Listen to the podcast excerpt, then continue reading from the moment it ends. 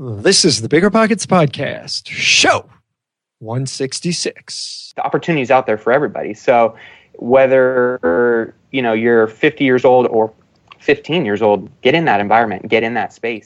You're listening to Bigger Pockets Radio, simplifying real estate for investors large and small. If you're here looking to learn about real estate investing without all the hype, you're in the right place. Stay tuned and be sure to join the millions of others who have benefited from BiggerPockets.com, your home for real estate investing online. What's going on, everybody? This is Josh Dorkin, host of the Bigger Pockets Podcast, fresh from my sunny vacation in Hawaii. And I'm excited to bring my co-host, Mr. Brandon Turner. What's up, man? How's work been? Well, I've been traveling the world and sunning and snorkeling and things. Yeah, you've been doing all sorts of fun stuff. So yeah, really I even jumped out of an airplane. Oh, wait, that's right. That was me. Oh, that's right. Oh, yeah. You were in Denver in like the cold and stuff, It's different. Been like 60, 70, 75 and sunny on Podunk, Washington. But so were in... I was in Kauai. Hawaii. Yeah. Wow. And I jumped out of an airplane like you saw. I called you snorkeling. I actually called Josh on Skype while I was snorkeling. So here's the story, folks. I'm literally sitting here at work, doing what it is I do to help serve you, the listeners of the podcast, you, the audience of Bigger Pockets, and working with my peers. And I get a Skype call, and I answer the Skype call, and I think we have a picture, and we'll probably go share the picture. It's on my Facebook. Yeah, you could throw it on the show notes page. Yeah. And it's Brandon. And it's Brandon wearing a snorkeling mask with no shirt on, which, by the way, is not a sexy thing. Image that Watch you guys out. Really care to see. But he's like, hey, Josh, what's up, man? I'm in Hawaii. Check out the sharks by my feet. And he dips his phone under and spins it around. And you can see all these sharks swimming around him. They're fish. Fish. Yeah. So thanks for making me feel good about myself. No problem. I mean, that was awesome. I invited you with, and you were like, "No, I hate Hawaii and I hate vacation." And I was like, "Okay, well, whatever." So welcome back. This is our first show in weeks, and it's first show that we're recording in weeks. And, it's good to have you back, man. Thanks. It's good to be back. And by the way, you did jump out of an airplane with a kid on the way, mind you. I'm like an old Jewish mother. Like, Randy, what are you doing? He puts on Facebook, like, I'm about to jump out of a plane. Everybody pray for me. And Ben Labovich and I jump on his Facebook wall and just start yelling at him. Like, what on earth are you doing? Like, you should have done that before your wife got impregnated. Yep. Well, I figured now if I did die, she could carry on, she wouldn't be alone. Oh, get all that life insurance money. Exactly. Yeah. She'd be loaded and it would be great. So cool. Well, was it fun? It was fun. It was exhilarating. Yeah. I think everyone should jump out of a plane and most of them should have parachutes. Yeah. All right. So anyway, today's show is fantastic. It's one of the longest shows we've done, but trust me, you guys, listen to the end. I mean, everything from starting out when you're struggling. I mean, he had a rough start, getting your first deal. His talk about funnels and him knowing his numbers will change your business forever. I guarantee it. And if it doesn't, I don't know. Some ideas that we probably haven't talked about before. Yeah, I mean, there's really a whole load of new things in the show. Yeah. And he's only 27. I mean, this guy is a rock star. You guys are going to love it. So. And let me just add to it. I mean, he's a guy who came in and, we talk about it in the beginning, we talk about it at the end. He did not start things off well for himself. High school, college, made some serious mistakes and completely turned his life around. And, so if you're somebody who's like, things aren't going great for me, I don't know how I'm going to do it, this is a show that will absolutely get you motivated.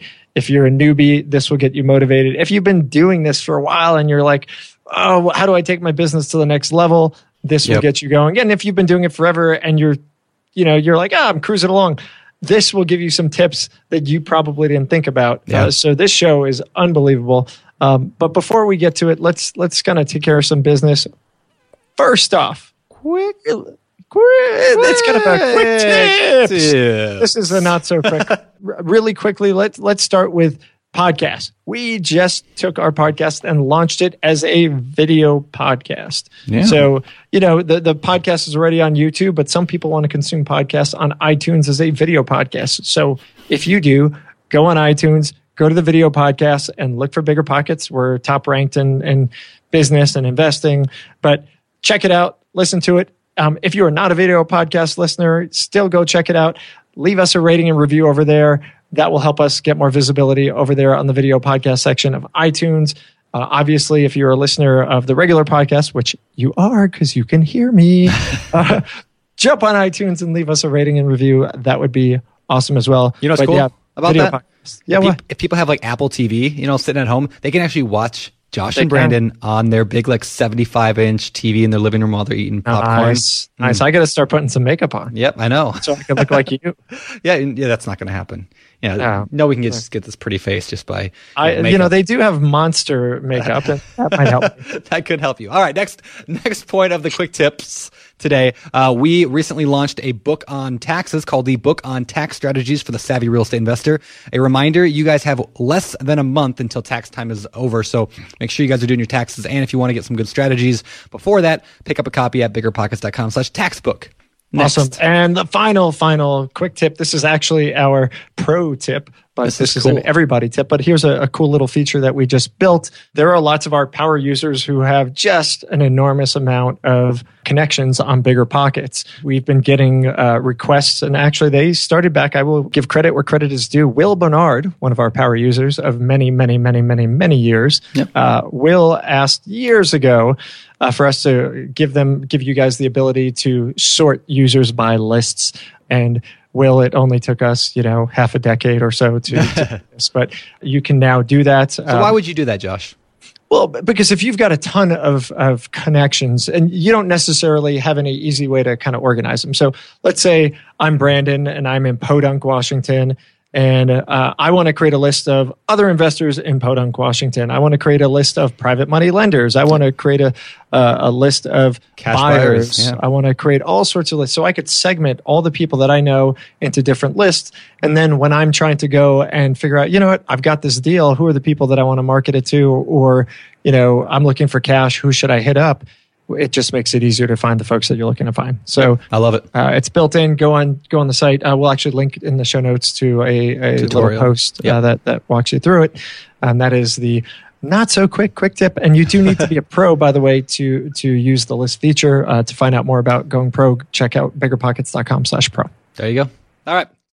Remember when you had to pay to get a lead's phone number? It was like the dark ages. Until Deal Machine made skip tracing a thing of the past. Now, with your Deal Machine plan, you'll get unlimited access to phone numbers and contact information for no extra cost. That's right, get high-quality, reliable information trusted by leading financial institutions, all fully compliant with the federal Do Not Call list. Explore over 150 data points, including age, gender, marital status, occupation, and a ton more. Trust me, this is the data you need for off-market deals. With new filters, people flags, and color-coded phone numbers, lead management just got a ton easier. Ready to step up your investing game? Sign up for a Deal Machine plan today and gain immediate access to this unlimited treasure trove of contact information and phone numbers. Just head to dealmachine.com/BP. Transform your lead generation and deal-making strategies with Deal Machine. Sign up today and start exploring the unlimited possibilities at dealmachine.com/BP.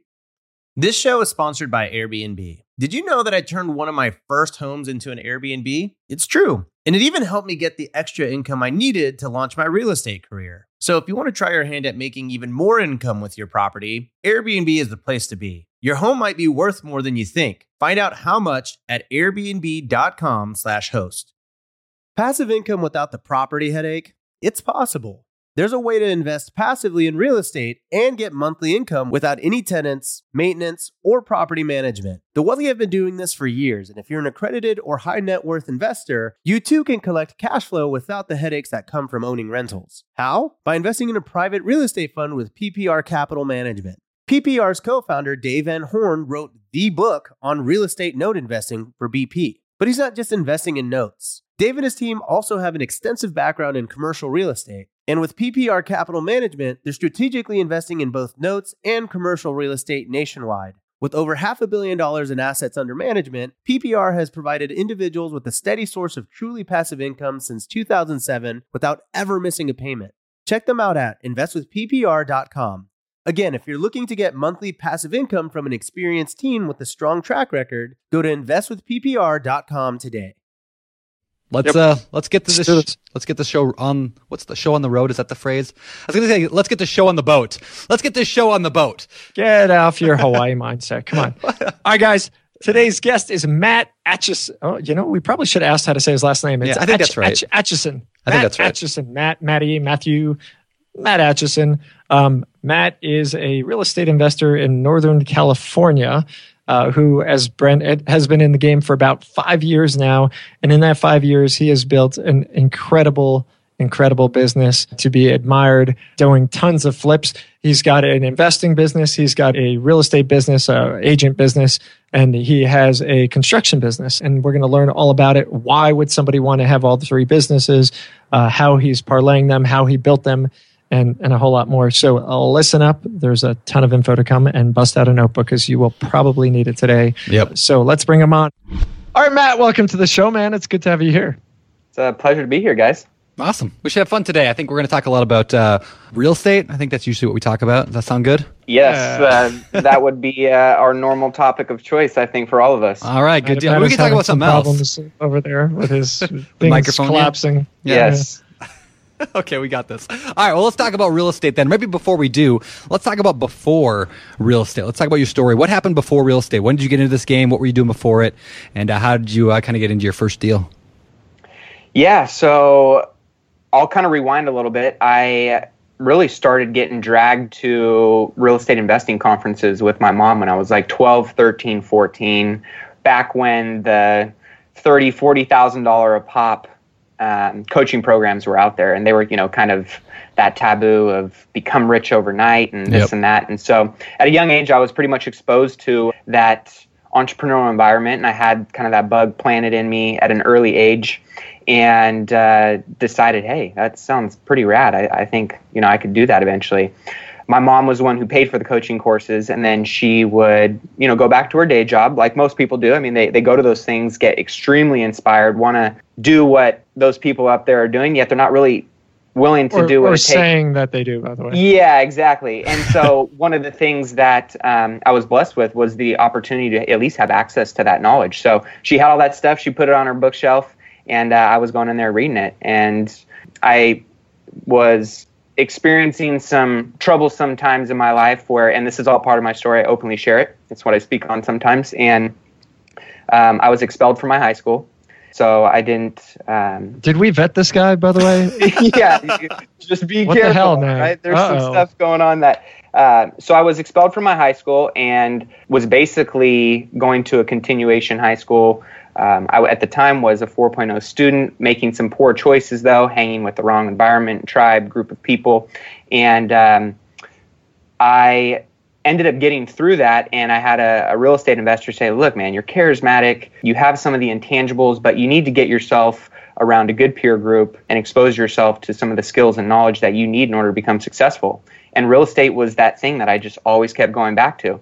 And so I went through, somehow worked my way into UC Santa Barbara, had all that previous stuff expunged off my record, and I ended up making the exact same identical mistake that got me expelled from my high school, and I got arrested and was facing a felony injury. Wow. And a lot of that was basically what I like to call my O moment, where I was evaluating who I was going to be, what I was going to do, what kind of legacy I was going to leave behind, how the heck I was even going to pay for my bills and debt and all that kind of stuff.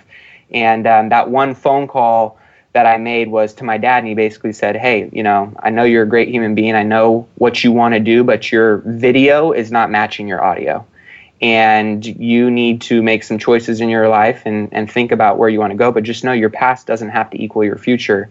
And so I did some very intense life auditing, and a lot of that came back to my environment, some of the influences I was spending time with, and I immediately got a job the next day working for an investment company that was doing real estate investments and retirement investing.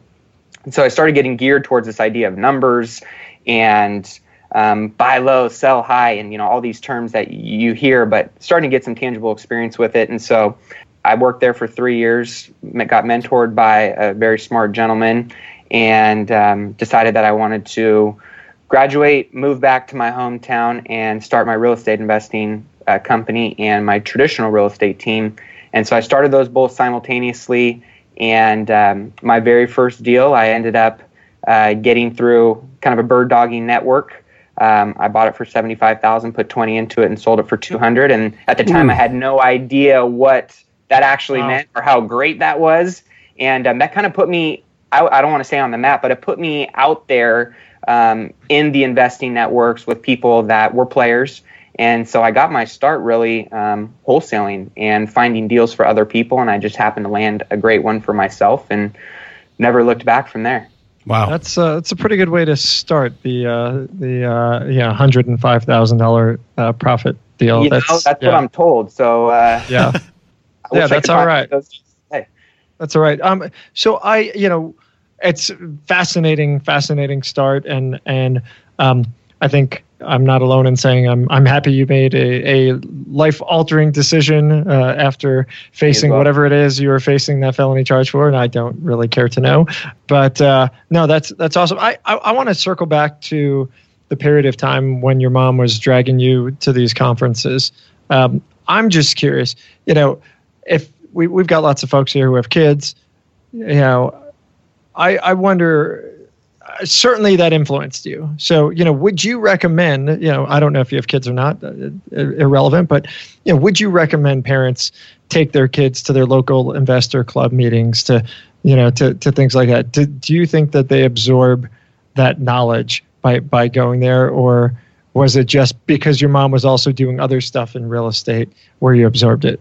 No, absolutely. Well, so my mom's not in real estate whatsoever, has never bought and flipped a house in her life. So she never did anything. Okay. Never did anything. And I truly feel extremely blessed that I was exposed to that at a young age. And if I had a nickel for as many times as I heard someone say, man, if I would have done that when I was your age, I'd have a nickel.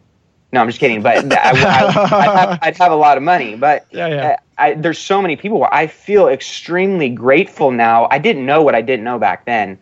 But being exposed to that as a young teen and starting to get this money mindset and how to build wealth through real estate, now knowing what I do know, man, I mean, if I have a 16-month-old daughter and I'm already excited for taking her to my projects and getting her in this kind of entrepreneurial environment where there's opportunity to be had and for her to see what that's like, the opportunity is out there for everybody. So whether you're 50 years old or 15 years old, get in that environment, get in that space, and let people start dripping and really sharing that information with you. Because for me, it shortened up the learning curve significantly to where I do feel, because I started at such a young age, I am where I'm at 27 now.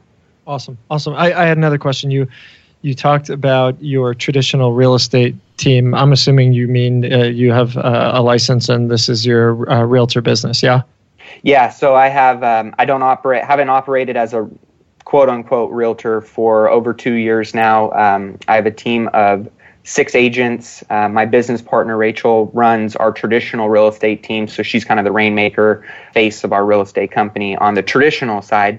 And then I have my investment company, which is a completely separate entity and employees and organization that operates kind of simultaneously working together with the two. So we buy through the real estate team. We relist through the real estate team. We refer over a lot of leads that necessarily don't work for a cash offer to the real estate team. So generating revenue, I call it my ecosystem.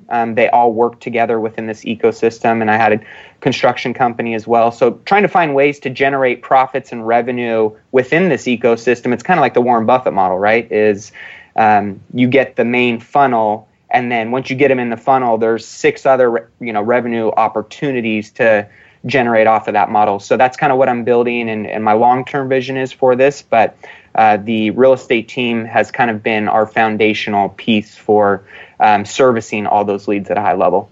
Awesome. I know Brandon's got a bunch of stuff that he wants to dig into. I don't know why we listen to him, but whatever.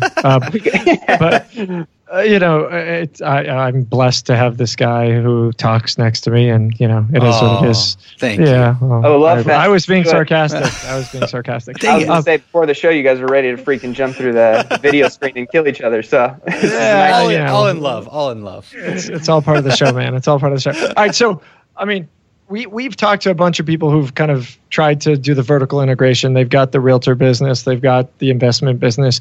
You've taken it one further, added this construction business. It sounds like you're the type of guy who's going to go and just add every little layer and really build this completely vertically integrated entity that covers all aspects of the buying, selling, renovation, you know, staging. You'll have a staging business next. I mean, so on and so forth. And obviously we'll kind of get back to how you got to where you are today, but how does that help you? You know, I obviously you make money, but you know, how does everything kind of flow into each other? Does that make it a lot more complicated? Is it harder? Is it easier? Just kind of fill me in on doing. Yeah, it's a great question, and it's definitely easier. And I feel it allows me to operate at a much higher integrity level because I'm never just laying one option out on the table.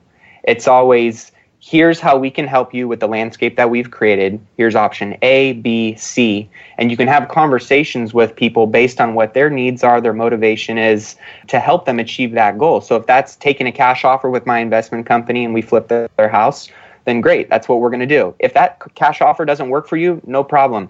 I need to get you in contact. I take it you're going to be interviewing other realtors to help you net highest and best dollar for this house, which for your situation and circumstance sounds like the best thing for you and your family. I want to introduce you to Rachel, and feel free to interview as many people as you want because Rachel's very confident in our approach and how we do things. But then I get her in touch with, start having the conversation and bring them through the realtor door. Or if it's, hey, you want to remodel your house yourself, I can help you consult on this. We can get you into this price range and help you market your house for highest and best dollar with these comps. This is the construction side of what you're going to need to do from it. So it's either cash as is investment company. It's we help you do the construction and consult with you, construction company, investment company, construction company. And the third is if that doesn't work for you, we always try and end it up at the traditional real estate side. Nice. So it really gives us more options, and it gives people, instead of feeling like they're being steered in one direction, which some investors can say, hey, here's my cash offer, take it or leave it. You got 48 hours to accept it, whatever it may be. It's, hey, let me give you an A, B, and C. You compare apples to apples to apples and figure out what makes the most sense for you. And if that's something that includes one of my companies, then we are going to provide you with the Ritz-Carlton of real estate service. That's awesome. Yeah. That's awesome. So How you're 27. How long have you been doing this? Well, you said you were in college, so you're probably 22. 8 years. Yeah, 22. I graduated when I was 22, and so I've been doing this since basically 2012. 2012. So 5 years. In 5 years, you've gone from nothing to wherever you are today. Let's talk about that really quickly. So you've got all these businesses that are all kind of serving the same funnel, the same purpose. How much business are you doing between the different, like your investment business, your agent business, and the construction? Yeah, our traditional real estate team, we do just shy of $40 million a year. We're looking to pump that up over 50, 55 this year, right around 125 transactions a year. And then our investment company, anywhere from 20 to 35 flips a year, depending on what, you know, where the market's at. And those are flips. I also do buy and hold. I have 11 rentals, so it's not like it's a massive portfolio, but I'm continuing to look for passive income opportunities to, you know, growing my portfolio with, you know, with that in mind. And then construction-wise, you know, through our flip company, we did, you know, basically 1.4, 1.5 in construction volume at a 20% profit margin. You can do the numbers there. So that's why we started saying, okay, well, we're referring out a lot of business. Let's jump into that as well. And so one of the things I think a lot of people, and this was something I did myself, was, you know, how do I get there? How do I do what that guy's doing? That's the question, yeah. Right? And I'll be the first to say I'm not the sharpest tool in the shed. I'm not the fastest, smartest, strongest, but I'm really good at modeling people. And I'm really good at modeling people who are doing things at a very high level. I'm a big believer in don't reinvent the wheel.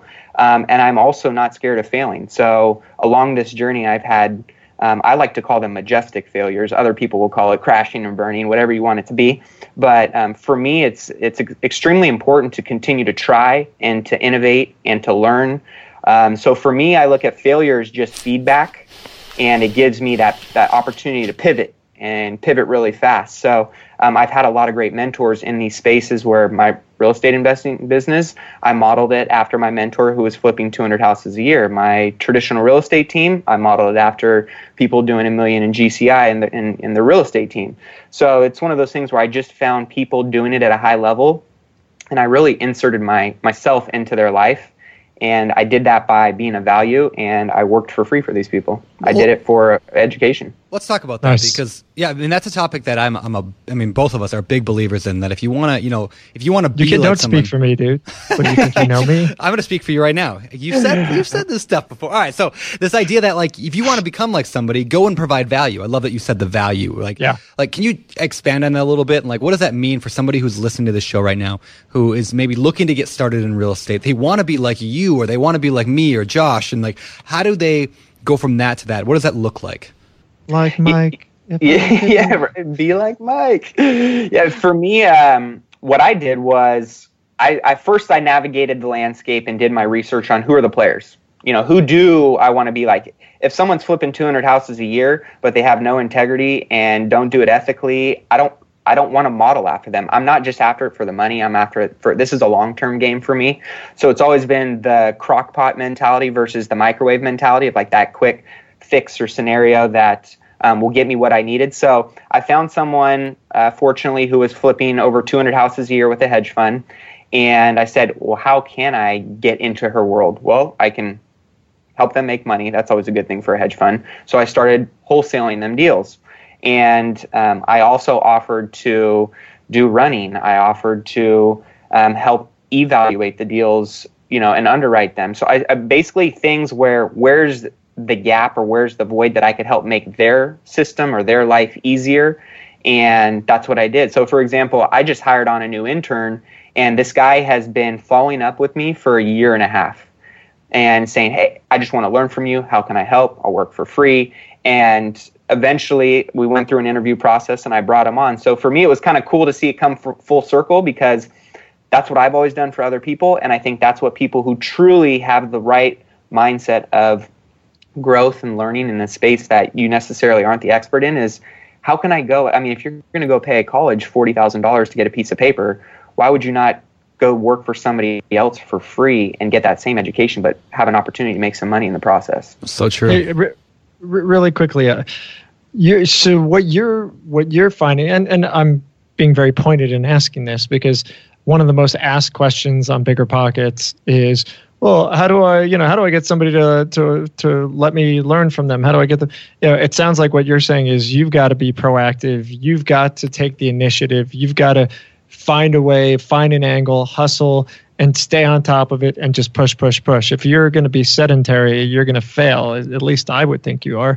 Is that what you're saying? Absolutely. I mean, you just summed it up in those, you know, 3-4 sentences is in order to be of value, you have to be present. You got to show up and you got to be relevant. 2, you got to be innovative. You know, someone who you usually get a no for the first 5 or 6 times, and it's that 7th or 8th time where you're like, okay, all right, this guy's kept showing up. You know what? I'm ready now. Here you go. So being relevant and showing up is important. And I also think making sure that you know what you're talking about. You know, it's one of those things where you don't have to know everything, but you have to be willing to have a baseline knowledge, educate yourself, read books, learn, you know, what you guys are doing on BiggerPockets is you guys are equipping everybody to have the knowledge they need. And sometimes once you have that knowledge, now it's taking it that step further is let's step up to the plate. Let's get in the game, right? Like put me in the game, coach, I'm ready. And you don't have to know everything, but you at least got to step up to the plate and find a way to add value to these people in order to get in their world, because they're not going to pour into you if they don't see those qualities or that attitude or mindset in you, because it doesn't necessarily require the actual skill set. The skills can be taught. It's those other intangible things that I think are important for finding a mentor. Yeah, I agree. Yeah, that's so true.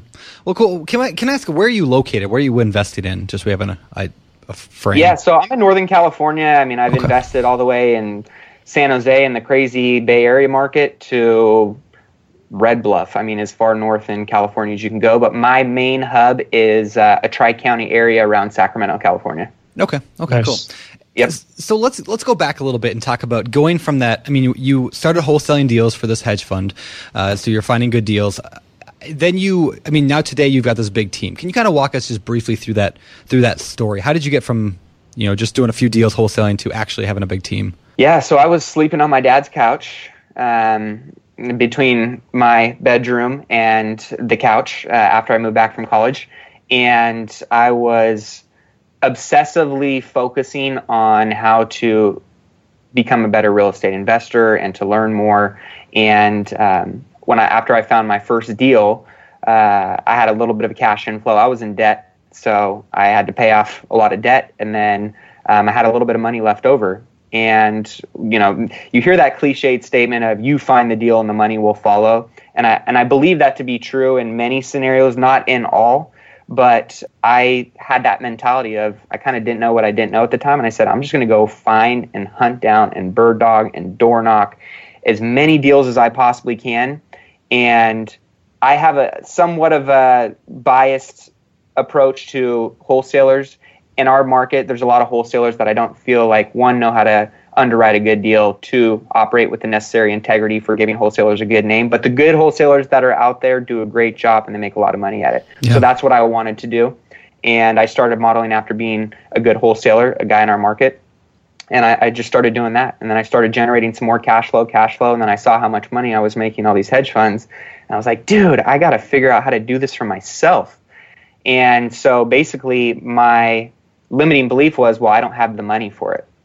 And after being in the game long enough to where I had some experience, I started building up the network and the resources and the people, the money opportunities started coming up a little bit more. So I started flipping houses, and I did 8 my first year. I did 20 the next year, 35 the next year. This year I'm hoping to do, you know, my goal is 50. Our market's tightening up a little bit, so it's getting a little bit harder to find those deals. So we'll shift a little bit and see what we got to do. But that's pretty serious, man. That's awesome. Yeah. That's awesome. So just so I'm correct, geographically, you are in the state of Jefferson, correct? Yeah. You know, depending on where you're at, you go 10 minutes north, and there's a lot of people that would say, yes, you are in the state of Jefferson. Sacramento, for those people who are liberal. Who are unaware, there is a secession movement and has been for a long time in parts of Northern California for a long time, and they are they've created the state of Jefferson. If you actually go through, there are signs in parts of the state of Jefferson, which is Northern California. Fascinating part of the country. Anyway, so that is an aside. You talked about the wholesalers, and you talked about, you know, most have, you know, a lot don't have the integrity, and a lot just can't cut it for certain reasons. I just wanted to ask for those people listening, a lot of people think about getting into wholesaling, and I like to preach on this. I get preachy on a few things, being, know, somebody with integrity is obviously essential. So what makes a good wholesaler versus the folks who are douchey, or, you know, if that's a good way to separate the two? That's a great way to say it. I mean, a lot of wholesalers out there are, in my opinion, you know, they give that used car salesman name to wholesalers, and they do it for a couple of reasons. Is one, you know, they're not underwriting the deals the way the deals should be underwritten. They are always stretching. And I get it, right? There's like that fine line of, I got to make a little bit of money in this process, and it just being a crappy deal, and you're just trying to sell someone a used bag of goods. Yeah. And that's what I see a lot of wholesalers doing. And they take advantage of, because I mean, you look at the landscape 5-10 years ago for flipping, it's completely different. Like, everybody is now like, yeah, I'm a flipper. Oh, okay, cool. How many do you do? Oh, I did one. Oh, great. Okay. So, you know, everybody considers themselves an investor and a flipper now, which I love that. It's great. But those are the people that also get taken advantage of by the slimy wholesalers that are not underwriting the deals correctly. They have crappy comps. They didn't really, you know, get a good scope of work and have a good contractor bid on it. So they're leaving it up to you to do all the due diligence, whereas the great wholesalers, they provide over an awesome package. And you usually see the great wholesalers is they're not wholesaling to 50, 60, 100, 200 people on their list. They have 5 people that they go to that they know one of those people is going to be consistent in performing and is going to know that what they bring to them is a good deal. And so when I think of great wholesalers is they have their network, but they have their starting 5 that they always go to. And that's what I did. I had my starting 5 that I always ran deals by, and I never, ever had to go outside into that buyer's list because my starting five knew what I was putting in front of them was a good deal, and one of them always bought that opportunity. Yep, that's awesome. I love that. And that's why we built, you know, we built the BiggerPockets calculator suite for this kind of reason alone. Yeah, is amazing.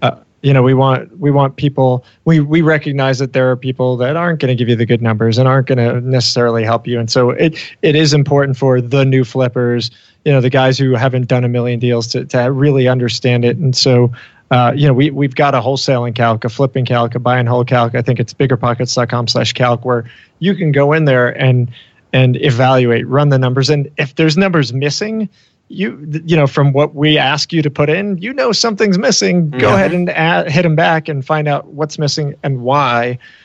Yeah, and then you can find out, hey, is this guy trying to pull the wool over my eyes or what? But that's just one kind of cool thing. Well, one kind of cool thing about the calculator that very few people know about. You know, we have the flipping one and we have the rental one, which we use all the time. I use them all the time on webinars, and I'm always showing people how to use them. But the wholesaling one, which is not the most popular one because there's not a lot of wholesalers compared to rental people. But in that calculator, there's actually the option to be able to choose either you're going to sell it to a flipper or you're going to sell it to a landlord. So the idea is you go in there, and if you want to sell it to a guy who you know is going to flip, you can create a report just for that guy, which is kind of a cool thing. So if people have not checked it out, make sure you guys check it out today. It's pretty cool. Yeah, I mean, I love by having those tools, right? You're just positioning yourself as a more credible resource. Yep. And that's going to get you closer to those top five people that are going to be your raving fans. And trust me, I mean, in any market, I'm sure you guys know, you know who the players are in your market. You know who kind of the blacklisters are or the shady people. Yep. You know who the amazing ones are. So it's like, I want to be aligned with the best of the best, and birds of a feather flock together. That's like one of my sayings. It's just like, whether it's masterminding, if you want to be a great husband, then go hang out with five other great husbands. If you want to be a great dad, you know, same kind of thing in real estate. It's if you want to be aligned with the best, and you got to find the best and add value to the best, and eventually you're going to become one of their peer group. And so I find that that's how I kind of worked my way up. Was I started as wholesaling, and then a lot of the people I was selling to, I started becoming peer-to-peer with them. And some of my mentors I've surpassed. And at the same time, I still go to them for information. I still do business with them. So there's a way to get from the bottom to the top always, but there's also a strategy to it. And just like you're baking a cake, you don't go into baking a cake blindly. You have the recipe. You know what ingredients you need. And then there's a little bit of, you know, magic in the fingertips of you adding your own flavor to that process. But at the end of the day, there's a formula. And follow the formula. Don't stray from it. And learn from the people who have done it before you, because success leaves clues. That model is there for a reason. And that's kind of what I attribute a lot of my success to, is I'm not the smartest, sharpest. I am just a good modeler. By the way, really quick,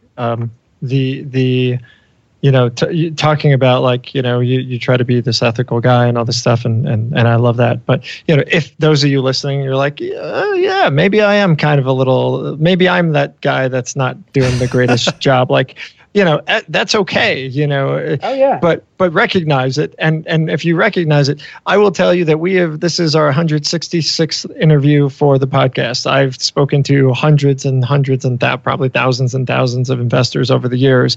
And the ones who make it, the ones who survive, the ones who have a long-term winning strategy are 100% the ethical ones. The ones who are shady, they are run out of the industry because they screw somebody over, they do something bad, and they do not survive. You know, once in a blue, somebody's going to make it, you know, but they're going to just keep burning bridges until there's nothing left.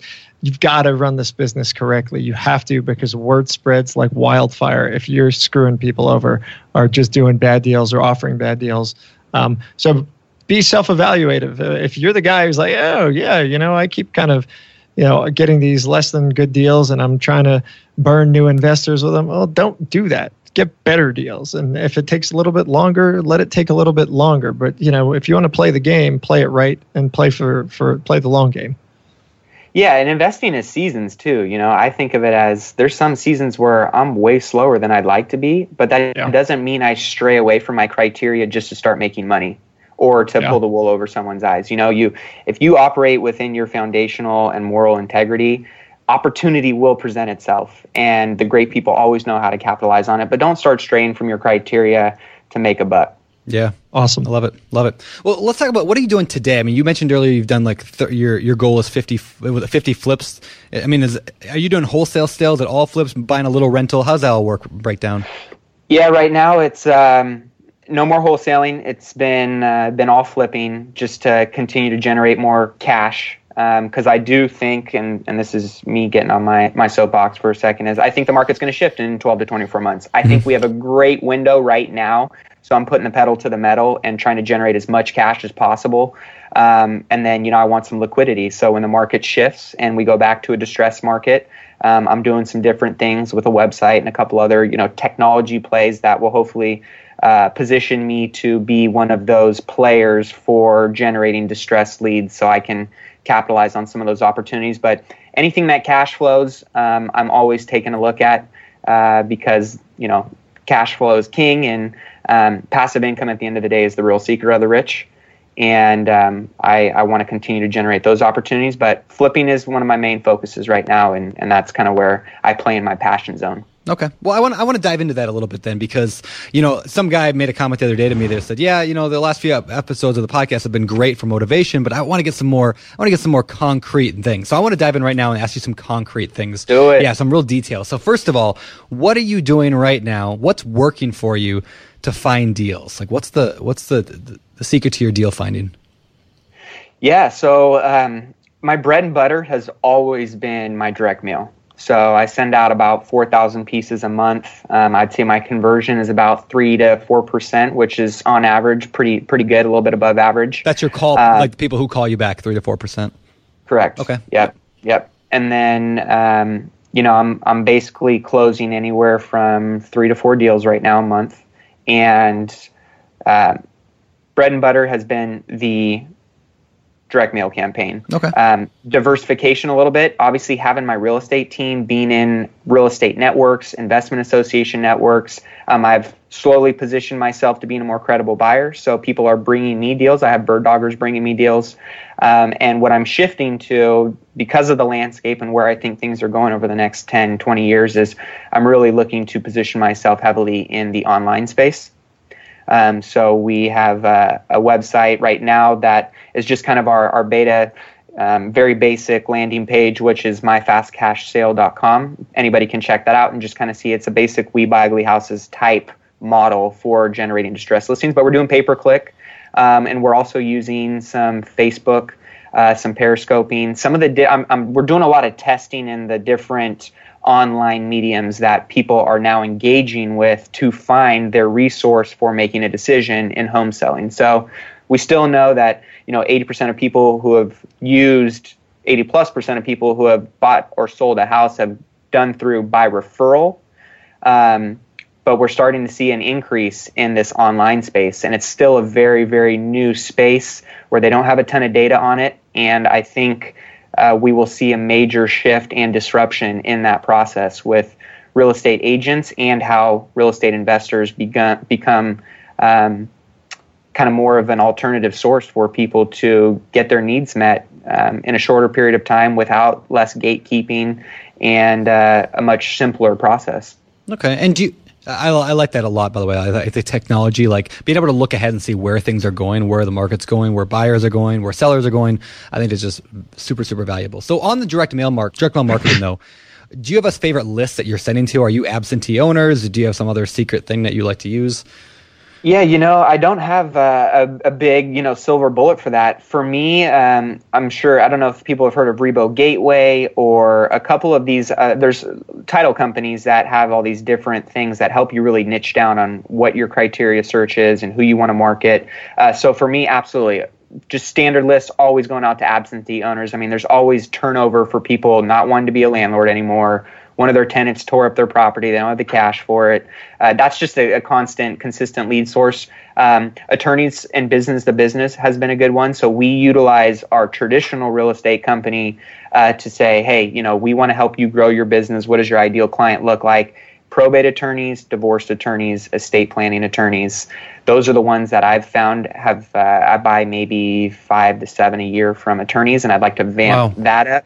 And the nice thing, if anybody does have a retail side of their business, or if you don't, that's fine too, is getting in contact with those attorneys and say, hey, let me help you build your business. What does your ideal client look like? Because in my line of business, I meet a lot of people that want to have the conversation of estate planning, or they might be going through a divorce and they don't know how to settle this situation, or whatever the situation may call for. But once we ask them how we can add value to their business, their last response is, well, what do you do? How can I help you? I always say, well, at the end of the day, I mean, I know not every situation is going to meet this standard, and I buy houses for cash, no realtor commissions, no closing costs, no repairs, and we close on their time frame. So I know every once in a while, I'm sure you run into a situation that meets that criteria. All I'm asking is that I have an opportunity to check it out, see if I can get an offer that would meet their needs. Is that something that would work for you or your clients? And all the time they say, yeah, absolutely. It's never that shut the door on you. And then that was a very salesy pitch, by the way. I got to tell you, I just wanted to hang up on you. In person, it's much more authentic, I would say. I'm just kidding. That's fantastic. And it's very good. It's not salesy. Yeah. It's just, it's point blank. And I can't imagine somebody be like, you scumbag, go away. Yeah. It's okay, sure. Adding value. I mean, just asking, what's your ideal client look like? How can I help you? Here's what I do. And then I always end the conversation of, hey, do you have 2 or 3 other friends that are attorneys that this might be of value to them in their business? And that's how we keep the chain of business to business going. So my business partner, Rachel, is great at that on the retail side, and we've incorporated it in on the investment side. So that's been a good one. And I'm always looking for people that have owned before 1995 or newer for the most part on a lot of my direct mail campaigns. I want older houses that are going to have deferred maintenance, or I want people that have high equity, or I want people that have lived in the house for 15 or 20 plus more years. Wow, 95 was 20 years ago. That's kind of a frightening fact, by the way. Was that built in 95, or you're saying they owned it in 95 or newer? Built 95 or prior. Wow, okay, cool. Yep. And that's just because, again, they're not the old probably knob and tube. You're not dealing with weird, aluminum wire. You got nothing weird to deal with, right? I've bought houses where literally we found 15 dead cats in it and a raccoon. Awesome. And that was Brandon's old house. I was wondering why it said Mr. Turner on an envelope sitting in the fireplace. But hey, whatever. There you go. That's funny. Hey, my cats are all living. Well, okay, I had one no longer living, but he's buried in the yard with a nice little plaque in front of him. All right. Oh, so you're that guy. You bury your animal in the yard. Oh my gosh, in the yard, totally. I go visit it every couple days, and I bring flowers every day. I cry. We have a moment. I actually moved from that house right after the cat died, and now I'm like, he's just over there with some other people. I feel so. Oh, you didn't dig it up and move it? No, I didn't dig it up and move it. So that this poor person owns the house with the gravestone in the backyard. That's kind of weird. Funny because I just bought a flip about 2 months ago, and the woman who was the tenant living there, she goes, "We didn't know this, but we were going to plant flowers in our bed over here." And her 6-year-old son and her were planting flowers. The previous owner buried their 4 dogs in that planter bed. And they dug up, as they're trying to plant flowers, 4 dead dogs. I just thought that was too funny not to share. I buried mine in the woods, all right? I had some woods at the house. We went out in the woods and did it. Yeah, this was tract home, small townhouse. Oh, wow. That's funny. They went for it right in the backyard. Wow. Okay, well, good. I like that idea. I mean, I would what's one thing in the future I would love to do is more newer houses, but I just put an offer on one last week that was 2006, which I'm really hoping I get, but every house in my area is 1912, 1900. Yeah. Yeah, so and we have a lot of that too. So that's why I'm doing 95 or back, because I love getting the houses that are 95 to 2010 or 15 because it's just an easy cosmetic in and out. You know kind of what you're getting yourself into, whereas prior there is definitely more opportunity for things to go wrong, and there's more opportunity to create margin for you as an investor because, in our investment company, and construction company, a lot of the repair estimates that we get, we're doing for almost, half or a third of what some of these contractors. So we use that as, leverage based on the fact that we can keep it in-house. But, there's a lot more to deal with on those older homes, but that's where I find a lot of the opportunity is as well. Sure. Right on. And what is the typical price range you're dealing with on a flip like this? What do you buy it for? What do you sell it for? Yeah, in my market, I'm right around, let's say, an average of 200, anywhere from 20 to 40 into it. And we're probably exiting 325 to 345. Okay. Now, if you're doing multiple of these deals every month, obviously that's a lot. I mean, that's a lot of money every month. I'm assuming you're not funding this out of just your checking account, right? You're probably doing funding of some kind. I have private lenders, so cool story, actually. For anybody that doesn't think they can find money through direct mail, I actually sent a direct mailer to a gentleman who, at the time I didn't know how many rentals he had, but I ended up meeting with him to go give him a cash offer on his rental. The house was immaculate and beautiful, pride of ownership. These people take great care of their houses. And I walk in, he's kind of a old school guy in his mid-60s, very blunt, candid, straight to the point, which I respect and appreciate that. And I walk in there and he goes, "So how much are you going to pay me for it?" And he kind of knew like the whole like, "You're not going to give me the cash offer I want." So anyways, we ended up building rapport through that process. And long story short, I ended up selling on our retail side, him and his wife's, we're about halfway through their rental portfolio, but we've sold about 14 of their rentals. And I started with $100,000 with them on private lending. And I'm up to about a little over $2 million with them right now. So they're one of my main private lenders that fund a lot of my deals. But it was really cool to go into the situation of, he said he couldn't wait to get out of there as fast as he possibly could. And then we ended up having great conversation, turned him into, "Hey, if you ever want to invest in one of these deals, I have great opportunities. Here's the benefit to you guys," and go into the private lending kind of pitch. And it ended up being a win-win, and they decided to liquidate all that to fund my deals. I love that. Hey, Matt, I love that. That's absolutely awesome. The private lending pitch. Yes. I think most people don't think about that. They're just thinking, I'm gonna, focus on one thing. It looks like you're hitting like we talked about in the beginning, like every opportunity here, right? So, when are you offering that private lending pitch to whom, and what is it? How do you do it in a way that's not shady, or how do you do it in a way that's not shady? Yeah, I go back to being confident in your services and own what you're doing is a true value and believing in that. And I call it the opportunity conscious, where we have a part of our brain that's called the reticular activating system, and it's called your RAS. And it's, like when you, I'm sure, Brandon, when you found out your wife was pregnant, and then all of a sudden you feel like everybody's having babies, and you're like, she's pregnant and they're having a baby. And, same thing, you buy a Prius and all of a sudden you see a billboard for a Prius. It's just your mind is more open to kind of honing in on these opportunities when they're there. They're always there, but our brain is more turned on to them. So for me, my opportunity conscious is I'm constantly asking myself every single day of one of my, my daily affirmations is I am a money magnet and I offer value to those around me. And so as cheesy as that sounds, I'm telling myself subconsciously every day that there's opportunity for money to come my way and for me to offer value to other people. So anytime I have a deal, a lot of my deals now I'm not putting any money into them. So I have a first, and then I have someone coming in with a second, and I'm offering, people opportunity to generate way more money than you guys know, than you can get in any money market account, with less risk, something tangible tied to it, tax benefits. I mean, there's so many different things that you could go into. By knowing your pitch, you can help alleviate any of their objections, for one. And two, you're giving them a real opportunity to generate wealth without having to do any of the work. It's purely passive. Yeah. And so when you paint that picture of, I can make you X amount of money, and all you got to do is sit back and relax. Mind you, yes, you're trusting me. Yes, you're trusting in the service that I'm providing. And there's these safety nets in place to protect your money. If I decide to run off to Mexico tomorrow, you have recourse to that. Here's how we can protect your money, but here's how let's grow your wealth together. Let's all make this a win-win.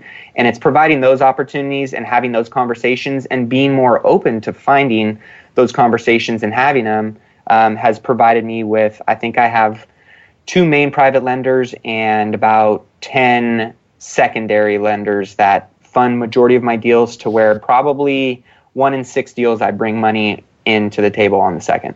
That's fantastic. I love it. I want to actually go a little deeper on that if we could. You mentioned, just for people who don't understand how first and second mortgages work, what do you mean by, you know, when you get somebody to do the first and somebody else to do the second, so you don't have to bring any money? That sounds pretty good to most people, not bringing money, but can you dive into that a little bit? Yeah, you know, you always see these advertising of be a real estate investor with zero money down, you know, and I was like, what the heck? Like, no, I don't know how to do that. What are you talking about? And I'm like, oh shoot, I'm actually doing this. And, you know, I'm like surprising myself over here. And it's one of those things where just like you go to a bank, I'm going to, let's just use you, Brandon, for example. I'm going to Brandon and saying, hey, I have this deal. Here's how we underwrote it. Here's how much money I need. Here, and we have obviously agreed upon terms, but I'm basically getting 90% loan to value on the purchase price at 10% and 2 points on the back end. So those are the terms between you and myself, Mr. Bank. Then for the second opportunity, that 10% that I either need to come up with as my down payment, or I can just create a second loan for it, and I'm going to offer Josh that opportunity to generate 10%, 12%. 15. To, whatever, you Mr. Negotiator over here, right? So it's one of those things where I will go and use my first lender, I will position my second, and marry those, you know, those monies together to fund the entire deal. And my first lender is providing 100% of my construction. So that allows me to come to the table with basically no money and give opportunity to both my lenders. One, they're secured by the property. And two, I'm always making sure it's one thing if I'm going to lose my own money. It's a whole nother thing that I do not take lightly to lose somebody else's money. So when I evaluate these deals, if it's ever anything where I'm like, you know, even though I have this 15% margin buffer, and if the market shifts 6% and for some reason, you know, my staging gets stolen and there's another 2% and something else, whatever it is, if it's something where I feel it's a little bit risky, I'm putting my own money into the deal. If it's a home run, I am offering that up to as many people as possible, because that's how you build your alliance. That's how you build your network. You give people the opportunity to make money. Yeah. And now I don't really have to go raise money. I have more people saying, when's the next one? When can I invest with you? Or, hey, my mom's got 100K in her IRA. Can we invest in the next deal? So that's how you bring value, you bring opportunity to people, and you do it the right way. That's when the opportunities start to pile up and compound. Yeah, I love that. Yep. I pretty much everything you just said there. People should like hit rewind and listen to the last like 30 seconds over again. Yeah, I love that. Didn't you write the book on that? I wrote the book on investing with no and low money down. I did. However, I did not talk about that idea of using a first and then having somebody else come and use a second. Yep. So someday I'll have to write a version 2 of the book on investing in real estate with no and low money down, and we'll put that one in there. I also didn't talk a lot about the BRRRR strategy, which I talk a lot about nowadays on BP, which is also another clever way to do it without a lot of money. But we'll get into that some other day. I want to go a little more. By the way, biggerpockets.com/no money. /no money if you want to buy that book. Checking out the book. Yeah, and actually and if I could say, if you have read the book, if you've enjoyed it, could you do me a favor and leave me an Amazon review? Go on Amazon, leave a review there if you bought the book and enjoyed it. Or even if you didn't enjoy it, leave me a review. I want to know. Yeah. Cool. Hey, all right. I know you want to go on, but I have a really important question. Tough tootsies. Matt, I know where Brandon's going, and we are starting to run out of time, but I have a pretty important question, I think, here. If I'm a private money lender, I've got some cash, and I'm like, all right, you know, this guy Matt comes up to me, and he's selling me this opportunity, right? Presumably, you've built an ethical business, and you know, you're somebody that can be trusted, but there are people that cannot, and so as a person who potentially is being approached by these folks, you know, we've got lots of listeners here who want to do private money that want to lend their own cash out. How do I know that you're not shady? How do I vet you? You know, what can I do to make sure you don't screw me, run off to Mexico? Yeah, absolutely. Well, question. First and foremost, that's why I interrupted you. Yeah, that is a good one. You know, and this is the conversation that I'm usually having with. Well, I don't have it as much anymore because I've just built up such a deep credibility with my lenders and my contacts. But at the end of the day, I mean, their money is secured by the property, first and foremost. So if I decide to run off to Mexico, you're foreclosing on me. You're getting a heavily discounted asset that I just bought to go make a lot of money, and now that's yours. So just be aware that you're in the game to lend money. You're also in the game potentially to own real property should I decide to default. Now, first and foremost, for me, my reputation means a lot to me, and I plan to be around a very long time. However, life shows up and certain things could happen, and you just never know what could possibly go wrong. So when I'm underwriting these deals, I'm underwriting them with a 50% or a 15% buffer for margin that I plan to take. Now, you're lending 90% of the as-is value, not the repaired value. And you also have another additional 10% safety net on top of my 15% margin. So we're looking at, if the market shifts 25% in the next 3 to 4 months, then your money is still safe, and that's when we'll start dipping into that. I've never, ever been in part, so I go back to my experience and share. And at the same time, I also have a credibility packet. So I have case studies of actual deals, before and after pictures, so they can see what kind of quality product. I have me speaking at investment associations. And so basically I'm positioning myself as a credible authority in the space, that I have a track record. And if you don't, that's okay too. You can still provide enough knowledge and objection handlers in a packet to tell about your company. What's your, I call it my MVVBP, was what are my missions? What are my vision?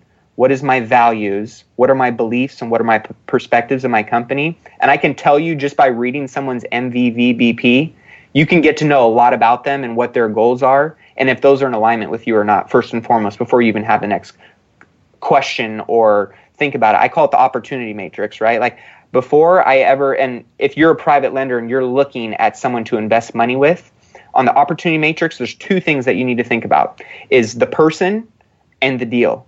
So first and foremost, or the company, right? The person or the company, you're going to vet that person and that company thoroughly before you even start looking at the deal. If that person checks out, boom, you're on to the next step, and then you're looking at the deal. But it's like, if Warren Buffett came to you guys with an opportunity, would you even question looking at the deal? Yeah. No, because you vetted the fact that this, right? No, Warren, like, I'm waiting, buddy. Killing me, dude. I'm waiting. Right? So it's like, you immediately, this guy's got credibility. You know you're on to reviewing. Yes, see? Thank you. You're on to the next part of reviewing the opportunity. Whereas if it's some Joe Schmo off the street, you're going to vet that person a little bit more closely before you even think about looking at the opportunity. So making sure that if you are a private lender, think of two things, the person or the company and the deal. Make sure they have credibility. Make sure they have testimonials. Go through an interview process. You are interviewing someone just like you would do with your financial planner. Do it with the person that you're investing your money on. This is a big decision, and you got to make sure that you have the necessary safety nets in place to protect your money. Yeah, hey, I love it. Quick question on that. The only thing I have remaining to ask about making sure somebody's not shady or not, are you going through and doing a background check on them if everything else doesn't feel comfortable? I mean, is that acceptable practice? I would say anything is acceptable, right? Like, this is one of those opportunities where you go to Yelp, right? And you look at your financial planner, and if something doesn't feel right, then you might do some further investigating. But my feeling is, don't listen to your gut, obey your gut. Like, there's a lot of those feelings where you're like, that feels a little weird, but I'm going to still test it out anyways. If you ever, especially when it comes to large amounts of money like that, have concerns and don't feel that this person is answering or meeting your needs, then you should probably move on to the next one. Yeah. I love that. And that applies from all sides, by the way. We oftentimes get people who say, yeah, this guy I met, whether it be through our site or, in person, and they've got a deal or they've got financing or they've got this. And I don't know, I'm just not sure. I say 100% of the time, I say, if you're not sure, move on. Don't ever try to jump through hoops to get into bed with somebody that you're not sure about. Move on. Find somebody that you are sure about, because your gut is usually a great director of what's right and what's wrong. And listen, sometimes your gut may be wrong, but you just saved your own backside. Yes. Potentially, if they were not an okay person to get into bed with. And so I literally cannot press upon this enough. And I know, Brandon, you'll probably agree with me on this completely. If something just doesn't feel right, move on. Yep. Move on. Don't force something. opportunity is always there, right? It will always be there. People will always need your money. So if someone hasn't answered all of your questions, and one of the things that I always ask when I leave one of those meetings is there any question that you have that I haven't answered yet that would make you feel a little bit more feel better about this process? I like and that. If they're like, you know what, no, you were great, or if like, you know what, and then you just continue on in that process and help alleviate their concerns. But if you're a private lender, don't force a square peg into a round hole. If it's the right fit, you'll know. Yeah. And if you're an investor, don't get into bed with any lenders that are, again, feel shady or anything like that. I mean, because there's a lot of those guys out there, and you got to watch your back. Yep, right on. All right, so I'm going to shift gears over to a new part of the show, a new segment we call Brandon's Selfish Questions, because he has some questions for you, Matt. So, number one, we'll get a jingle right there. This is not a new part of the show, by the way. We've been doing this for 166 episodes, and you know. So I'm going to throw a bunch of questions at you that are completely related to me and probably about three-quarters of our audience who are trying to build up a larger real estate business, right? So, like, I'm going to take a nap. Yeah, go ahead, Josh. All right, we got this. Now we can talk about him. So did I tell you how short Josh is? Oh, you're back. Wow. Okay, so here's my question. I want to just throw a bunch of like really quick questions at you. First of all, who answers phone in your company when marketing comes in? With all leads? Mm-hmm. Yeah, who's answering? I answer the leads. I'm still answering leads. Okay. So you answer the phone leads, and then do you filter them through like a paperwork? Do you have a computer program you use? What do you do from there? Yep. Yeah. So we have an initial intake sheet that gets all the basic stuff. It gets over to my assistant, gets put into our database, and then follow-up calls, evaluations, appointment set is our next step. So my thing is I am confident in how I script with people, and I'm also confident in getting a better idea of how I can find what their motivation is to help them meet their needs and get that appointment. Getting face-to-face for me is always the most important thing, because I enjoy building rapport with people, and I feel that's the best way of closing the deal. Perfect. Great. Okay, so you get this call, it comes in. You start kind of running the numbers, I'm assuming. You kind of decide if it's even worth investigating, right? How do you do that in a quick way? I'm assuming you don't go look at every deal you get a call on. No, not at all. So immediately, I mean, I'm sure a lot of people have heard of Property Radar. I use Property Radar just to get my basic metrics on the property. And then, I mean, I've done enough deals now where once I ask the questions of really, I want to know about the condition of the home and any of the big ticket item repairs that they think might need to be done based on bedroom, bathroom, and square footage. I pretty much know on a high end what my rehab budget's going to be, unless there's something major that I'm not taking into account. So I can back end into my deal actually while I'm on the phone with them, at least in a range. And one of the questions that I'm always asking is, how much would you like to sell your property for? Or do you have an idea? And if they're telling me, you know, $400,000 and I'm back ending into $250K, then I immediately know I'm probably not going to be, one, having the conversation of getting them a cash offer. It's going to be more retail. And two, I'm going to try and set an appointment for it to be a retail appointment instead of a fast cash sale appointment. Okay, so the guy tells you, you're thinking, let's say 250. He says, I don't know. What do you think? Maybe 300, maybe 250. You're like you're in ballpark already. So then you set up a time to go look at it. Who goes looks at it? You? It go myself, contractor, intern. Okay. We get out there. I want to expedite this process as much as possible, so I want to pack it in, get as much information as we possibly can to give at least a solid underwritten value in what we could offer on the property. If they decide to accept it, then we'll go further with due diligence inspections immediately. But for me, it's myself, intern, contractor. Why the intern? Yeah, why the intern? Because I'm looking for my replacement, and I want to empower someone else to learn this process like I did. So I want to get them out in the field. I mean, the only way to truly do a lot of this stuff is you can read about it in books, you can read about it on BiggerPockets all day long. You also have to go out and implement and use the knowledge that you're getting. So that's one of the things I'm all about, experiential transformations, and by doing that on site gives them that real experience of being able to mastermind and talk about how to improve systems and do all that kind of stuff. So being on site is important for me. All right, cool. So then you make an offer. Let's say you get to the property, you look at it, you're like, yeah, this is about what I thought. Do you make an offer there in person? Do you email it over later? Do you mail it to them? Call them on the phone? How's that work? Yeah, you know, if I feel like I have heavy competition, I'll bring a contract with me. Okay.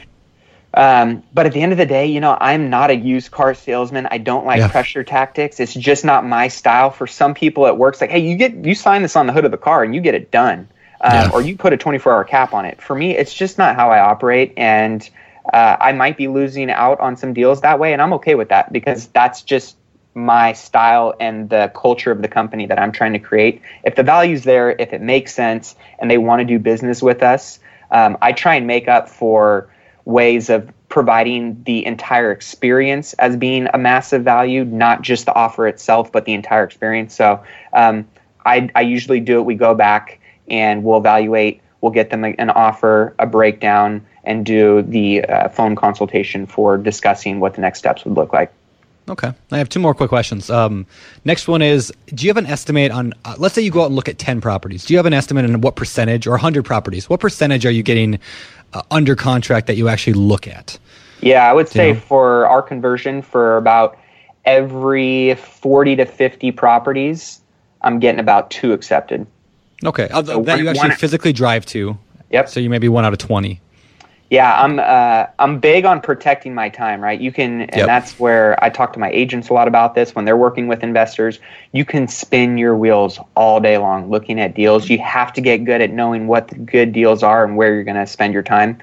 So I'm heavy in doing due diligence up front and asking the right questions, because if you don't ask the right questions and you get out there and then they tell you X, Y, and Z, and you're like, oh, well, that just freaking blew the entire deal for me, I'm not going to waste my time anymore, then you just wasted a bunch of time driving out there, gas. You could be doing that on higher income producing activities for generating other leads. So my conversion's a little bit higher because I'm vetting my deals heavier. So 20 to 25 and 1 is about my conversion. You know, what I love about that is, and it's something I talk about all the time on BP, I think of everything in terms of a funnel, right? So that's why we asked you several times in this discussion, you know, what kind of response rate are you getting on the email? I mean, on the direct mail. And then out of that, you know, how many are you making appointments? How many of those get into contracts? Like, it really becomes very mathematical in that you can look at this funnel, and I love that. And he knows his business cold, which is key, right? Well, that's the beauty of real estate. I had one mentor say, if you're not keeping score, you're just practicing. And I sure as heck know, I want to be a professional, not an amateur. So in order to find out where you're winning, where you're losing, where you need to revise, you need to keep track of your metrics, and you need to know, because if you want to scale up or you want to scale down, it's just a numbers game. And that's why I love real estate, is let's remove the emotion from this and let's play in the black and white and make decisions based on that. And at the end of the day, you can sleep knowing that you are making it off of factual decisions instead of gut or emotion or, you know, some of the other things that stray us from making intelligent choices. Yep. Hey, so Brandon, I'm cutting off because you're going to go off on something. I got one more, but it's okay. No, I was going to add to what he said. You're going to tell a story. Nobody wants to hear your story. Listen, back when I was a boy growing up in Podunk, Washington, I'm still a boy. Come on, I'm still a boy. I'm 30, you're right? Is that still a boy? I was going to say, I have a spreadsheet where I track number of phone calls, or number of direct mail letters sent out, number of phone calls that came in, number of appointments set, number of yeses we received, and the number of deals closed. Every week I track that. Yeah, and it's such a good way to see that 5-part funnel and track every bit of it week after week and see where you want to improve. You can improve a little bit on each one. You can pick one to focus on a month or whatever. I love that. Yeah, and I'll let Josh continue on. I call that, Brandon, that's your air game versus your ground game, because a lot of investors get stuck in the ground game where you're in the trenches and you're just trying to run with the business instead of working on the business. So it's important to, by tracking your numbers, you can get in that air game a little bit more and start moving the pieces and actually play the game of business versus just being in it all the time. Yeah. No, that's awesome. Continue. Okay. I've been blessed to answer and ask other questions. All right. So my final question in the This is Brandon's World segment. Yep. I like that, Brandon's World. Ooh, that's the new segment right there. Oh, for crying out loud. It's like Boy Meets World, but it's Brandon's World. It's the same damn thing. Okay, go. All right, so you talked about being able to vet the deals. I was just curious. You said you have your questions. I would love it if you can really quickly, if you're open to and know them, or if you can pull them out somehow. What are the questions? If you get, they are. Yeah, let's throw them out really, really fast. Just gunshots. Yes. Pop, pop, pop. Immediately. Is there any particular? So I get their name, information. I you know, confirm bedroom, bathroom, square footage, the basics, right? And then I'm immediately going to what's their motivation. I want to know what their motivation is right away. So is there any particular reason you're looking to sell at this time? Oh, well, you know, I live out of state. And, you know, so they start sharing about why they're looking to. So that gives me immediately the opportunity to go, that's their motivation. If for ever some reason we get off track, I'm going to go back to that motivation and help them realize why they're selling. Then I say, how quickly are you looking to sell? So how fast do I need to navigate this conversation? Do I have time? Do I need to move really fast? That will help me understand a little bit, you know, where they're at with motivation as well. What are you looking to sell the property for? That's like one of the most important questions that people don't ask when they're vetting a conversation, is they get so excited they got a deal or they got a phone call, and then you don't ask these questions, and then you get out on site, and he's like, yeah, I won $450,000. And you're like, whoa, this is worth $250,000 and as is. Like, what are you talking about? You know what I mean? So that's an important question. Is that price flexible? So seeing if they're mindset of, are you willing to negotiate on that price, or is that your end-all, be-all? And then how did you establish that number? You know, oh, I've looked at Zillow, or, you know, Redfin told me that it was worth $5 million, you know, that kind of thing. And then that gives me an opportunity to handle that objection depending on where they got it. And then what are you going to do if this property does not sell? And then if they say, oh, you know what, I'm good. I'm just going to sit in the property for another year. Okay, so they're not highly motivated like they really said they were. So those are kind of a quick snapshot immediately. And then I'll go into any repairs needed, talk about the big ticket items. But that's my big thing that I focus on every conversation is motivation. I love that. Nice. I just typed that in because I want to ask that question. I'm going to add, because I have an intake sheet too. I'm going to add that to it. What are you going to do if I don't buy this?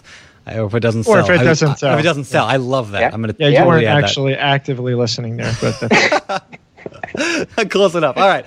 Yeah, I love that. Very cool. By the way, this is the first show that we've recorded in like 3 or 4 weeks, and so I'm kind of feisty. I love it. This is my kind of this is a new thing. Yeah. Josh being feisty is a new thing. Weird. Okay. There's fun in trash talking. You know what I mean? Especially if it's with your brothers. I can tell you guys condition serve it. So there you go. I love it. All right, my final question before height and religion and I don't know everything like that. All right, my last question before we hit the fire round, and we won't call this part of the Brandon's World section, but I'm just curious, how many hours a week do you work? I want to start asking people that more often here on the podcast because I like to get an idea of that. I'll be the first to admit I'm a self-proclaimed addict with work, but it's in spurts. So I sleep maybe 5 hours a night. And for me, because I have a couple different companies, I spend a lot of my time in real estate investing, but it's really important to me to empower my people too. So I spend a lot of my time during like the mid-morning working with people. The other stuff is on the business. So I'm working, honestly, I would say probably 60 hours a week. Give or take. But when I work hard, I work really hard. When I play really hard. So I drop off the face of the earth and you cannot contact me. Nice. There you go. Cool. Nice. I love it. All right. Well, hey, let's shift gears here. Move over to the world famous fire round. It's time for the fire round.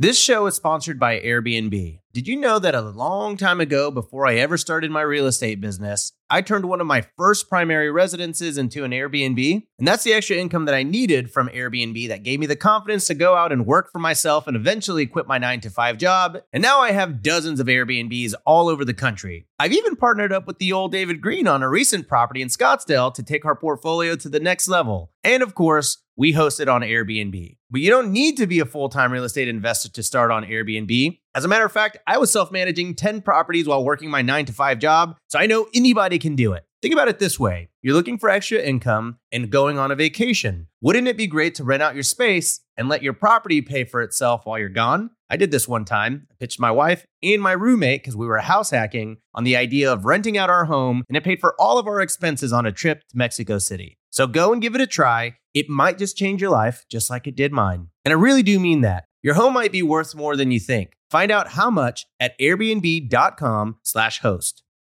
Listen up, business owners, because I've got some quick little math for you. Fewer costs equal more profit. The problem? You're spending more than ever on operations, materials, deliveries, software, and more. So why not reduce your costs and headaches with NetSuite by Oracle? NetSuite is the #1 cloud financial system, bringing accounting, financial management, inventory, and HR into one platform and one source of truth. Oh, also, NetSuite lives in the cloud, which means you can reduce IT costs with no hardware required. Cut the cost of maintaining multiple systems because now you've got one unified business management suite. You can improve efficiency by bringing all your major business processes into one platform, slashing manual tasks and errors. It makes sense that over 37,000 companies have already made the move to NetSuite. So don't let rising costs sink your business growth. And by popular demand, NetSuite has extended its one-of-a-kind flexible financing program for a few more weeks. Head to netsuite.com/biggerpockets. NetSuite.com/biggerpockets. NetSuite.com/biggerpockets.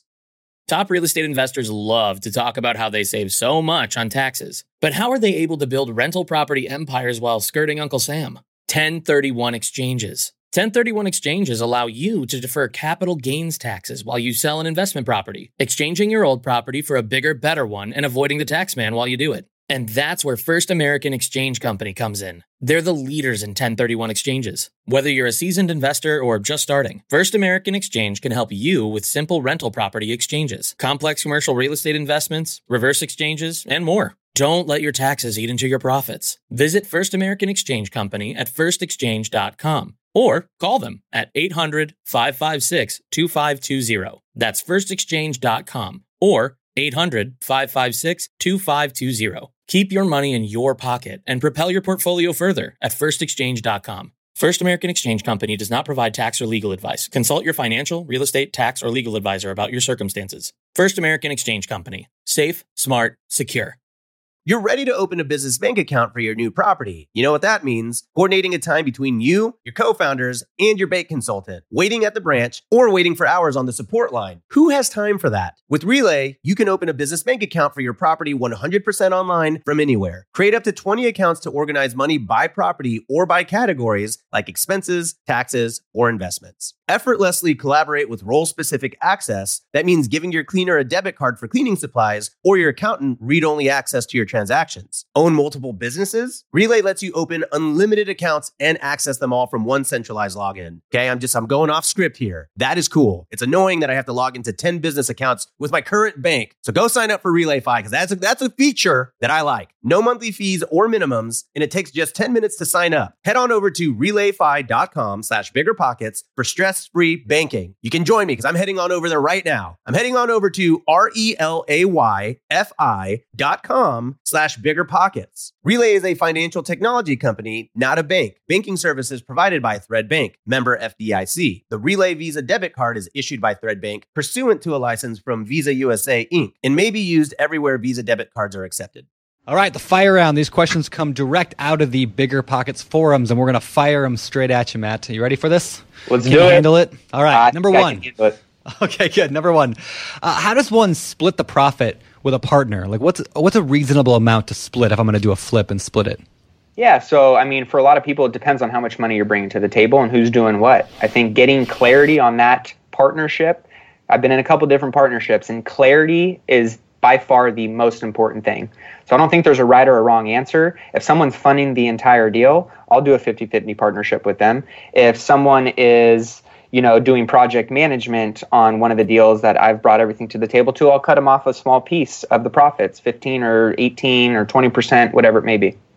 Okay, Cool. Next question. What are some creative ways to generate leads in a competitive market? I mean, say you're in a market where everybody else is hitting up the lawyers. Everybody else is marketing to the absentee landlords and the tired landlords. You got any magical tricks up your sleeve that you're going to reserve for when the stuff hits the fan and there's, you're oversaturated. We got too much competition up there in Jefferson.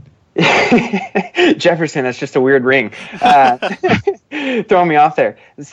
One of the things that I'm doing right now that we're looking into is, Facebook is just taking over the world, and it's becoming the Google of how people are searching to get their information, their resources, their news. So one of the things that we're working on right now is some Facebook campaigns that will be educational tools for getting people into these funnels through either webinars, live or recorded, that will help drive them back to our website. But at the end of the day, it's value, value, value. And you get people into your funnel by adding value. And that from us, that's whether it's probate attorneys or divorce attorneys or it's someone facing foreclosure or short sale. We're just using a different medium of getting in front of them now and getting them into the funnel. Fantastic. Yeah, I think content marketing, that's a term that is used a lot in the internet marketing world, but what it basically means is you just produce good value out there, good education, good material, where then people just start to recognize your company. So I do a terrible job of this right now, but I really want to do more of it. Is I would love to do a post called the top 20 hiking trails in Grays Harbor, Washington, right? Because then people all share that. Has nothing to do with real estate, but what it does is it gets my name, Harbor House Buyers out there in front of every single person in my area. Like nice that's plug. Content marketing. Thanks. Like that? I don't think I've ever actually brought that up. That's my new company right there, Harbor House Buyers. You like it? I like it. Yeah, check it out. Yeah. All right. It's got a ring. All right. It's got a ring to it. All right, next one. What is your least favorite investment strategy? It's a good question. I've never heard that you've done. Yeah, that you've done. What's your least favorite? Actually, mind blown. I'm gonna go ahead and say this was not in the forums. This was directly asked to me today by my buddy Jaron Barnes. He said, "Brandon, what's your least favorite investment strategy?" And I thought, that's a fantastic question. It is a fantastic question, and I don't know if I have one, to be honest. I think at the end of the day, whatever the scenario calls for, that's the beauty in real estate investing, right? Is there is no one right answer. There's many different options, whether that's subject to or mortgage wraps, all kinds of different creative options. There's so many different things that you could go into. So I don't really have a least favorite one because at the end of the day, they all provide a solution for someone and there's opportunity for everybody to win. And that's what I see in a lot of, at least the stuff that I'm doing right now. And mine's, with a lot of motivated home sellers, but investing strategies that I don't like, I don't have one that comes to mind. Okay, cool. What about you guys? Answer. When he asked me that, everything. When he asked me that question, I sat there and thought for a minute, and I said, I think I would actually say a lease option, but not in terms of buying it with a lease option, but in terms of selling. And I said only because when I sell with a lease option, I get 100 phone calls from the lowest common denominator person, even worse than tenants, I get from the absolute worst people in my area, like the unemployed people, like they all seem to be attracted to the rent to own. So that was my least favorite. It works okay. I got a lot of phone calls I didn't like. Yeah. So that makes sense. Yeah. Awesome. Okay. Last question, Josh. Oh, we're not on the famous four. We're not. What's your problem? I'm not actively listening. I thought he's not active. Signs on me and stuff. I was doing my famous four. All right. Fire round question. Last question. Should beginners look at turnkey properties for their first buy and hold property? No. Why not? Why? This is the question is, should beginners look to turnkey for their first property? Yep. And my outlook has always been when everybody else is zigging zag. So if everybody is, beginners are always being told, just go do something that's easy right out of the gate, get your feet wet. Is that how they say it? That's sticking to it, all right? And my philosophy is go do what's hard and what most people don't want to do, and you do that and you'll be able to handle anything under the sun moving forward. So my first rental has been was probably one of the biggest nightmares, and everything else now I know exactly what not to do, and all of these challenges that I faced, I'm much more equipped to handle those in a much more timely manner and avoid those situations on any of my future rental properties. That is fantastic. That's great. Thanks for actively listening. You're welcome. All right. Now, Josh, it is time for the world famous for. All right. These questions we ask every single guest. And so we're going to throw them at you right now. Number one, do you have, or what is your favorite real estate book? Josh is holding up my book. Thanks, Josh. Good to know you like my book. What's your favorite real estate related book? My favorite was the ABCs of Real Estate Investing. That was Ken McElroy. Yep. Yeah, I mean, that was the very first book that I really read that helped me just get a grasp on what the investing landscape looked like, and it was a really good foundational piece to start building up in different niche areas of investing. But it gave a great broad landscape, picture of what to expect when you're jumping into that. I bought my apartment complex because of that book. Like, I read that book the next day, I got the apartment complex. I mean, I found the deal, and they found me. Awesome. And that book was huge. So cool. Josh? Awesome. Yeah. Let me jump in here. Are you active listening? I was just, you guys were having a moment. And we were having a McElroy moment. I appreciate that. Yeah. You guys had a moment. Okay. So my next question. Business book. What is your favorite business book? Or right now, what's got you excited? I got an extensive library. I would say my favorite one that's been in line with where I'm at right now in my life has been Essentialism. And Essentialism, yep. Yeah, and Essentialism has been great purely from the respect that as a serial entrepreneur, I have like many of us do, adult ADHD, and we want to do everything. And it's really helped me hone in on what is my end goal and vision for why I'm doing what I'm doing, and making sure that when I'm saying yes to the right things, and I'm also saying no to the right things to make more time for the right things in my life.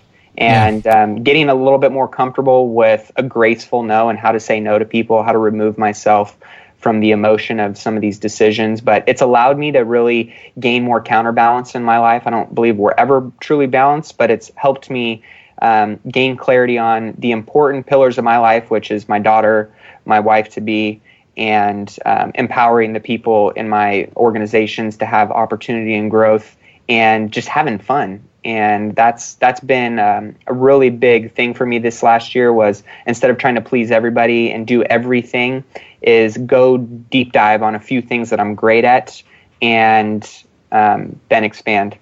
Deep dive. There we go. See, I set you up, man. I got the book called Deep Dive right on my desk here. I'm your Segway king over here. That was awesome. And Essentialism by Greg McKeown. I have heard that mentioned a few times. I probably need to go pick up a copy. Matt, have you read The One Thing? I have a question. Yeah, so I know Jay Papasan, and Gary Keller's obviously been a mentor of mine as well. And are you a Keller Williams agent? Yeah, so our team's at Keller. Yeah, okay. And that, very similar things. That's why I ask. Those books align in a big way, and I love what Jay's doing. I got him coming on my podcast here in the next month. Oh, that's awesome. And I know you guys have had him as well, haven't you? Yes. Yeah, we love Jay. He's awesome. So cool. Josh, next question. Oh, yeah, that's me. Active listener. I'm just waiting for you to not hijack it again. So, can I say that you guys are honestly my favorite interview? I've been on a handful of podcasts, and you guys are just freaking awesome, man. I love what you guys do. Appreciate that. Thank you. It's Abbott and Idiot. Can I be Abbott? I don't know. Figure it out. Hobbies. What do you do for fun, Matt? And Matt, Brandon is not an idiot. Brandon is just like one of the greatest people on planet Earth. Oh, thank you. He's amazing.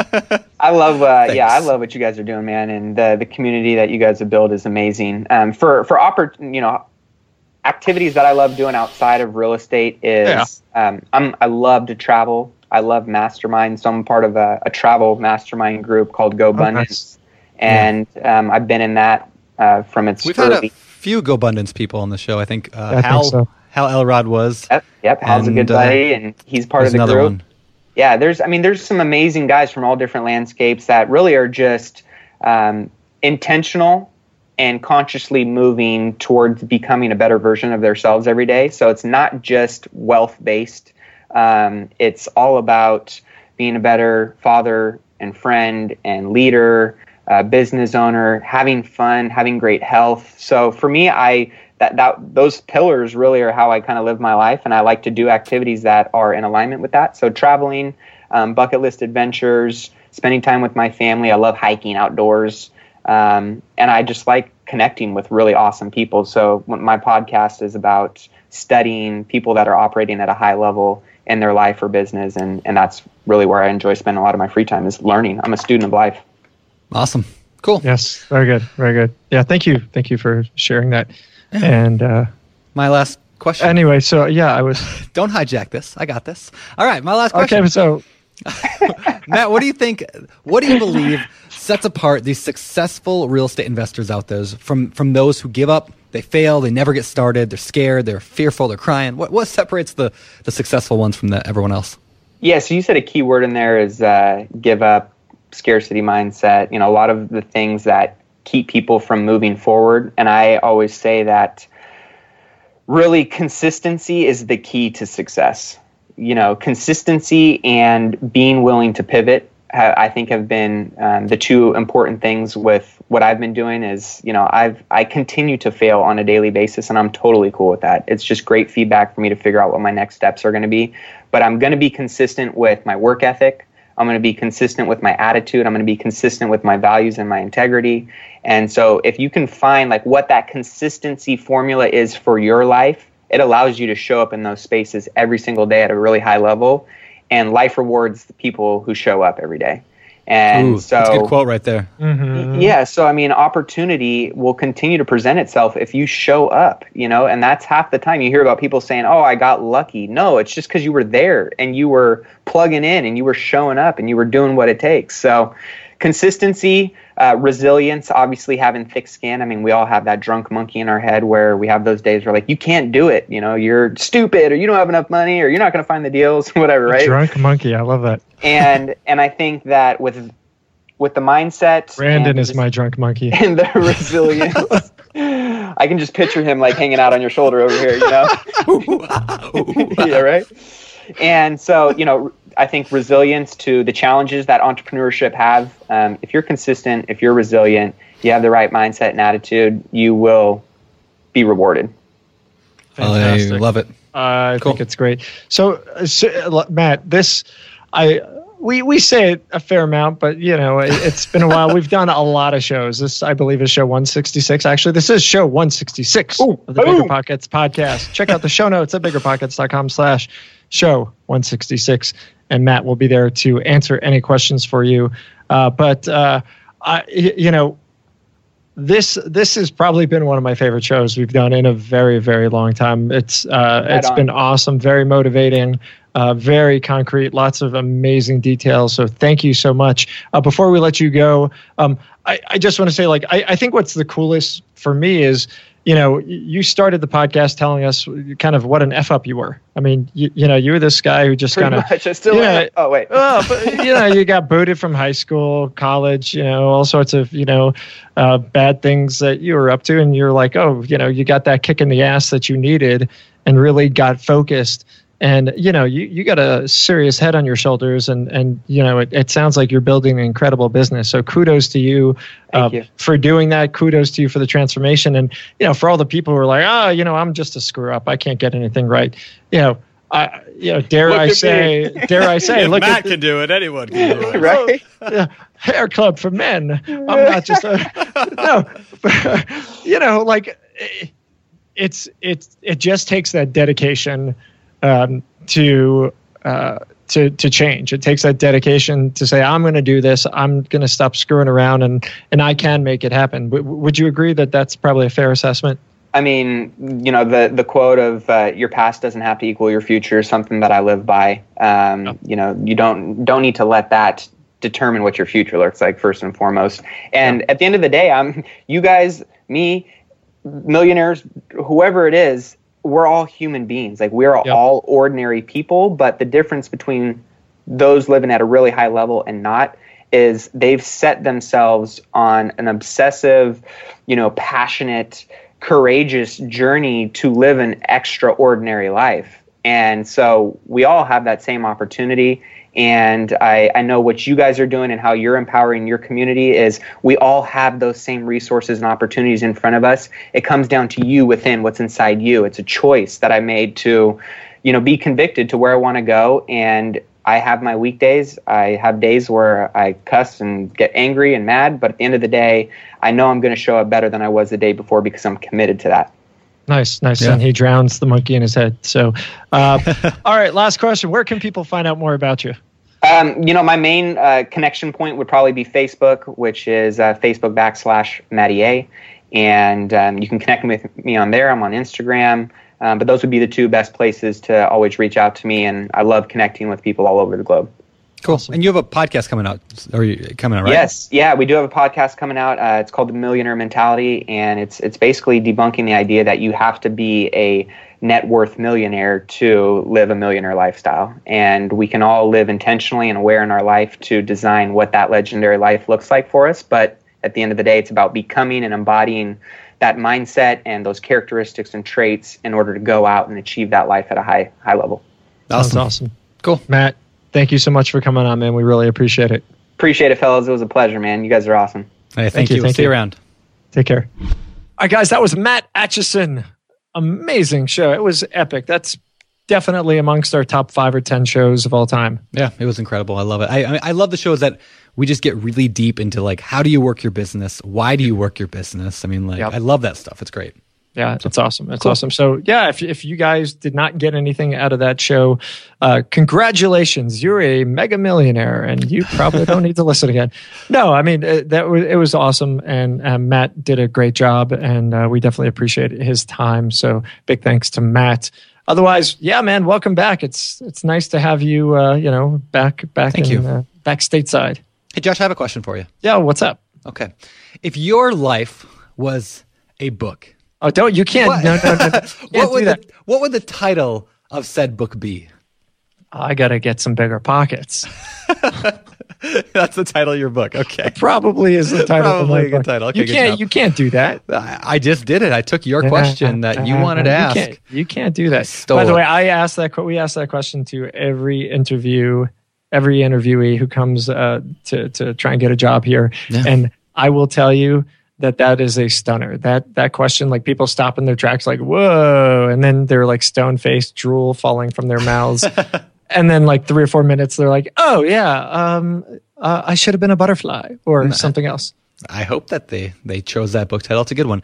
Speaking of hiring, if you guys are interested in a job and you want to work for the greatest company on planet Earth, check out biggerpockets.com/jobs and you can see what's available right now.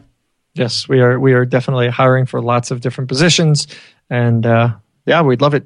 Cool. Submit an application. So that's it. You guys, thanks so much for listening. As we talked about in the upfront, check out the video podcast on iTunes. You know, if you're listening to us on regular iTunes, please leave us a rating review. If you're on Stitcher, leave us a rating review. You know, we definitely appreciate the feedback. That definitely helps. If you are not already a member of our community, please jump and create an account on BiggerPockets. There are thousands of conversations happening on the site every single day, which is incredible. I am absolutely humbled by the volume of activity happening on Bigger Pockets and the amount of business that's getting done. If you are not engaging, if you just went and set up a profile and disappeared, you are 1,000% missing out. Actually, we just did a study. Yeah. Oh, go ahead. Yeah, we Dave, our growth manager, just did a study and found this extremely strong correlation between those people who are active, particularly on the forums, and those people who have a ton of profile views. And why does that matter? Well, profile views mean people are checking you out. They're interested in you, your business, and they want to find out more. They want to connect with you. They want to potentially work with you. So if you want to build a business, if you want to build your brand in real estate, the formula is really easy. Get on BiggerPockets. Get active, engage, connect, offer value. Don't just put out nonsense, but literally help your peers, offer value. If you're a newbie, ask questions, help out where you can, welcome new members. Doing this is going to help you get more visibility on our platform. And, we're getting close to 500,000 members to interact with, and millions of people coming through the site. There's no better place to get exposure for yourself than Bigger Pockets. So jump on. True. Cool. All right. Well, let's get out of here. Let's do this. All right, guys. Thank you for listening. I'm Josh Dorkin, signing off. You're listening to Bigger Pockets Radio, simplifying real estate for investors large and small. If you're here looking to learn about real estate investing without all the hype, you're in the right place. Be sure to join the millions of others who have benefited from BiggerPockets.com. your home for real estate investing online. The market is changing, and finding your way can be tricky. Rates shift, headlines whirl, but your goal hasn't changed. You want financial freedom, and the best investors know it's not about timing the market, it's about time in the market. If you're ready to get into the real estate investing game or take your game to the next level, finding an investor-friendly agent is your next step. With BiggerPockets Agent Finder, you can find the right agent in minutes. Just head to biggerpockets.com/deals and enter a few details about what and where you want to buy, and bam! Instantly match with an investor-friendly agent who fits the bill. These local market experts can help you navigate the neighborhoods, analyze the numbers, and take action with confidence once and for all. This free resource is only available at biggerpockets.com/deals. Get an agent, get the deal, and get closer to financial freedom at biggerpockets.com/deals. That's biggerpockets.com/deals to find your investor-friendly agent today. The content of this podcast is for informational purposes only. Past performance is not indicative of future results, and all hosts and participant opinions are their own. Investment in any asset, real estate included, involves risk. Use your best judgment and consult with qualified advisors before investing. Only risk capital you can afford to lose. BiggerPockets LLC disclaims all liability for direct, indirect, consequential, or other damages arising from reliance upon information presented in this podcast.